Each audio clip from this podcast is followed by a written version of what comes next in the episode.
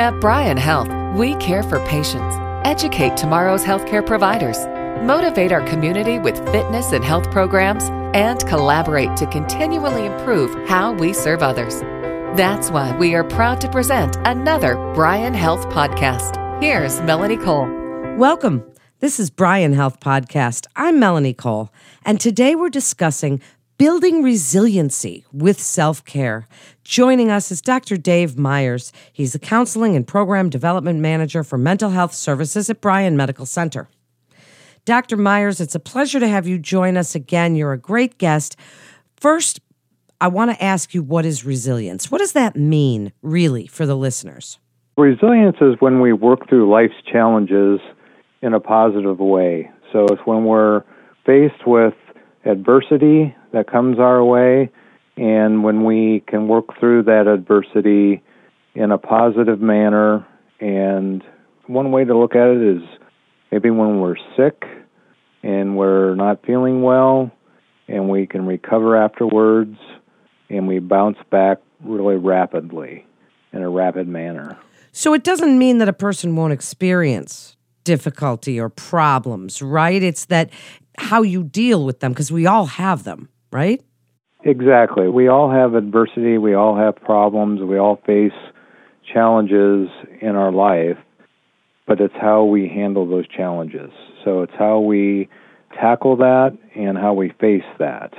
The adversity and the resiliency that we develop throughout our life can have some very positive things to it. So the more resilient we are, as I mentioned earlier, we can recover faster from illnesses, we're going to live longer, we can do better in our daily activities, and we're going to be happier and healthier in our relationships. But we all can become more resilient. It's not something that we're born with, it's something that we can all develop. So we're looking at how to develop resiliency.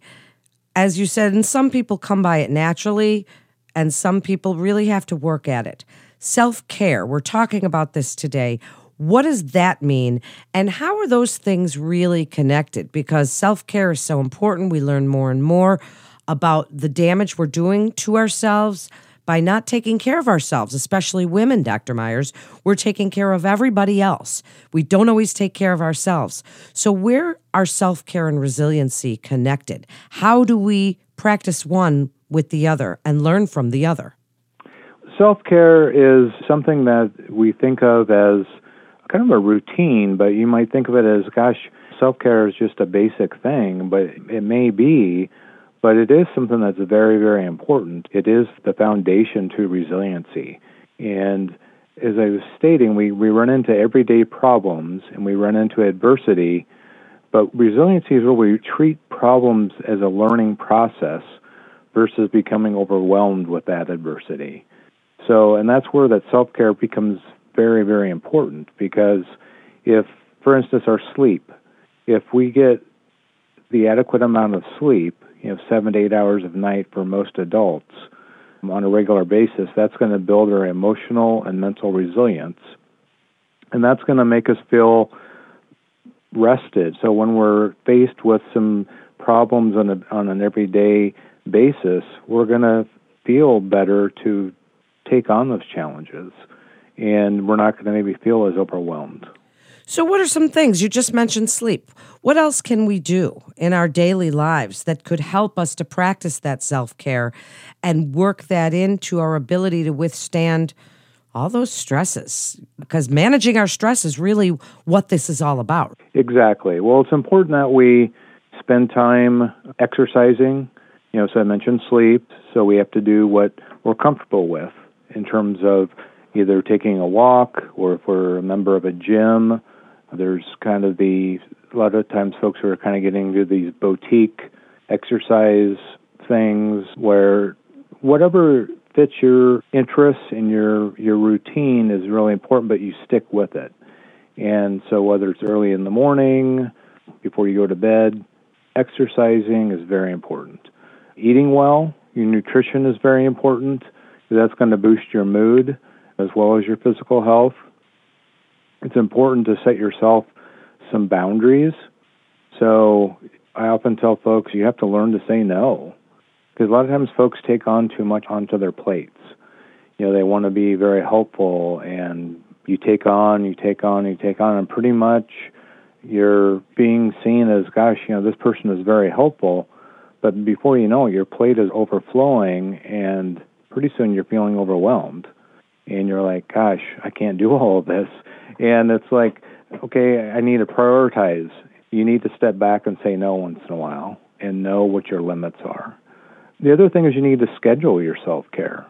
You need to know what do you like to do? What are some things that you like to do when you relax? What are some fun activities that you like to do? And you need to put those in your schedule and stick to that. But that's separate from your exercise. So we exercise, but then we also do some things that we do for fun, and that's what we call those self-care activities.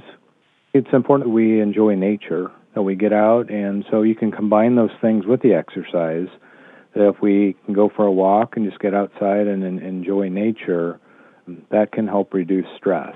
Just going for a walk out in the countryside or whatever it might be, you know, that's important. And then our physical health. It's important that we take care of our physical health, getting your flu shots, getting your medical checkups.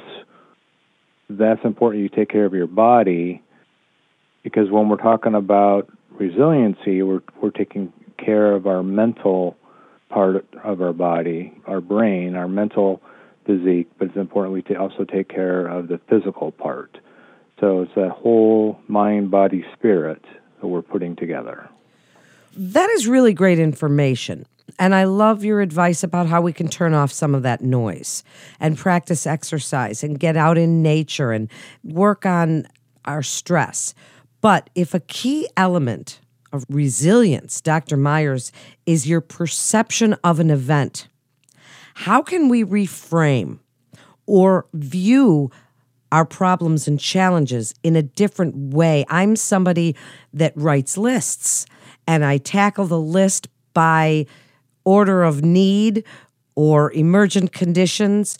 But how can we reframe these things so that we can be more resilient and we can look at these challenges and say, okay, I can deal with that and I can deal with that. Oh, that one is a little too much for me. I need some help with that one. How do we do that? I always encourage folks to start with celebrating your successes. So you look at the things that you're doing well, and so that teaches your your mind that I can be successful. These are the things that I'm doing well. And then when you run into challenges, that helps you to reframe those things that you can say, you know, gosh, I am having a hard time with this but you know what? I've had success in the past. I can tackle this. I might be having a hard time now, but let's, let's look at this a different way. You know, I too am somebody that likes to write things down. So I make a lot of lists and to do lists and things that, you know, gosh, I might be having trouble with this. Sometimes it's important to, to get advice from other people, to ask for help.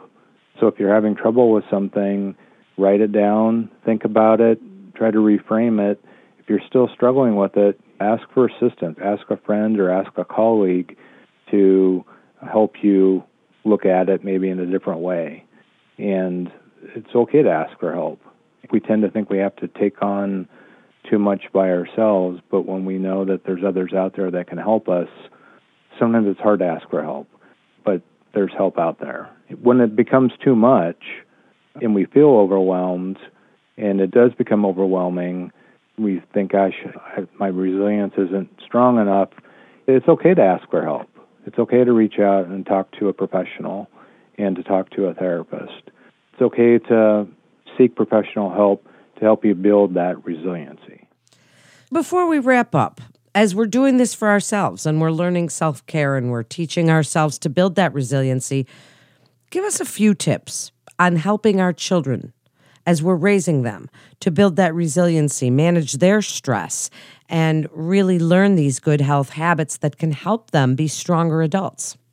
Well, I think it's important to help our children as far as, you know, when they run into struggles, into obstacles that they face, is to not always jump in to solve those problems for them, but to let them face some of those struggles and help them by being a bystander and let them try to problem solve some of those obstacles themselves, but to be there for them if they need what I was saying earlier that if you need help to ask somebody that if they need help they're going to ask you. But don't jump right in right away to say okay I'm, I'm going to fix this for you.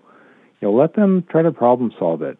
That's how they're going to build resilience is that they need to think through it and they need to do some problem solving and some thinking and going through those steps themselves that's how they're going to build that resilience that's great information. Really good advice we could all listen to. Any last tips, any final thoughts you'd like to leave the listeners with about building resiliency with self care so that we can manage our stress? Well, I think it's just important that we all nurture a positive view of ourselves. That life is full of challenges. We all have our ups and downs, you know, every day. A lot of it, you know, as we've been talking about, is a thought process in our mind. It's important we have positive thoughts and that we face challenges head on and just know that we can overcome obstacles and that things will get better and that tomorrow is going to come and that uh, we've had success and that we can overcome that if we have we need help there is help available that's out there Thank you so much, Dr. Myers. Great information. As always, thank you again for joining us. That wraps up this episode of Bryan Health Podcast. Please visit our website at bryanhealth.org for more information and to get connected with one of our providers.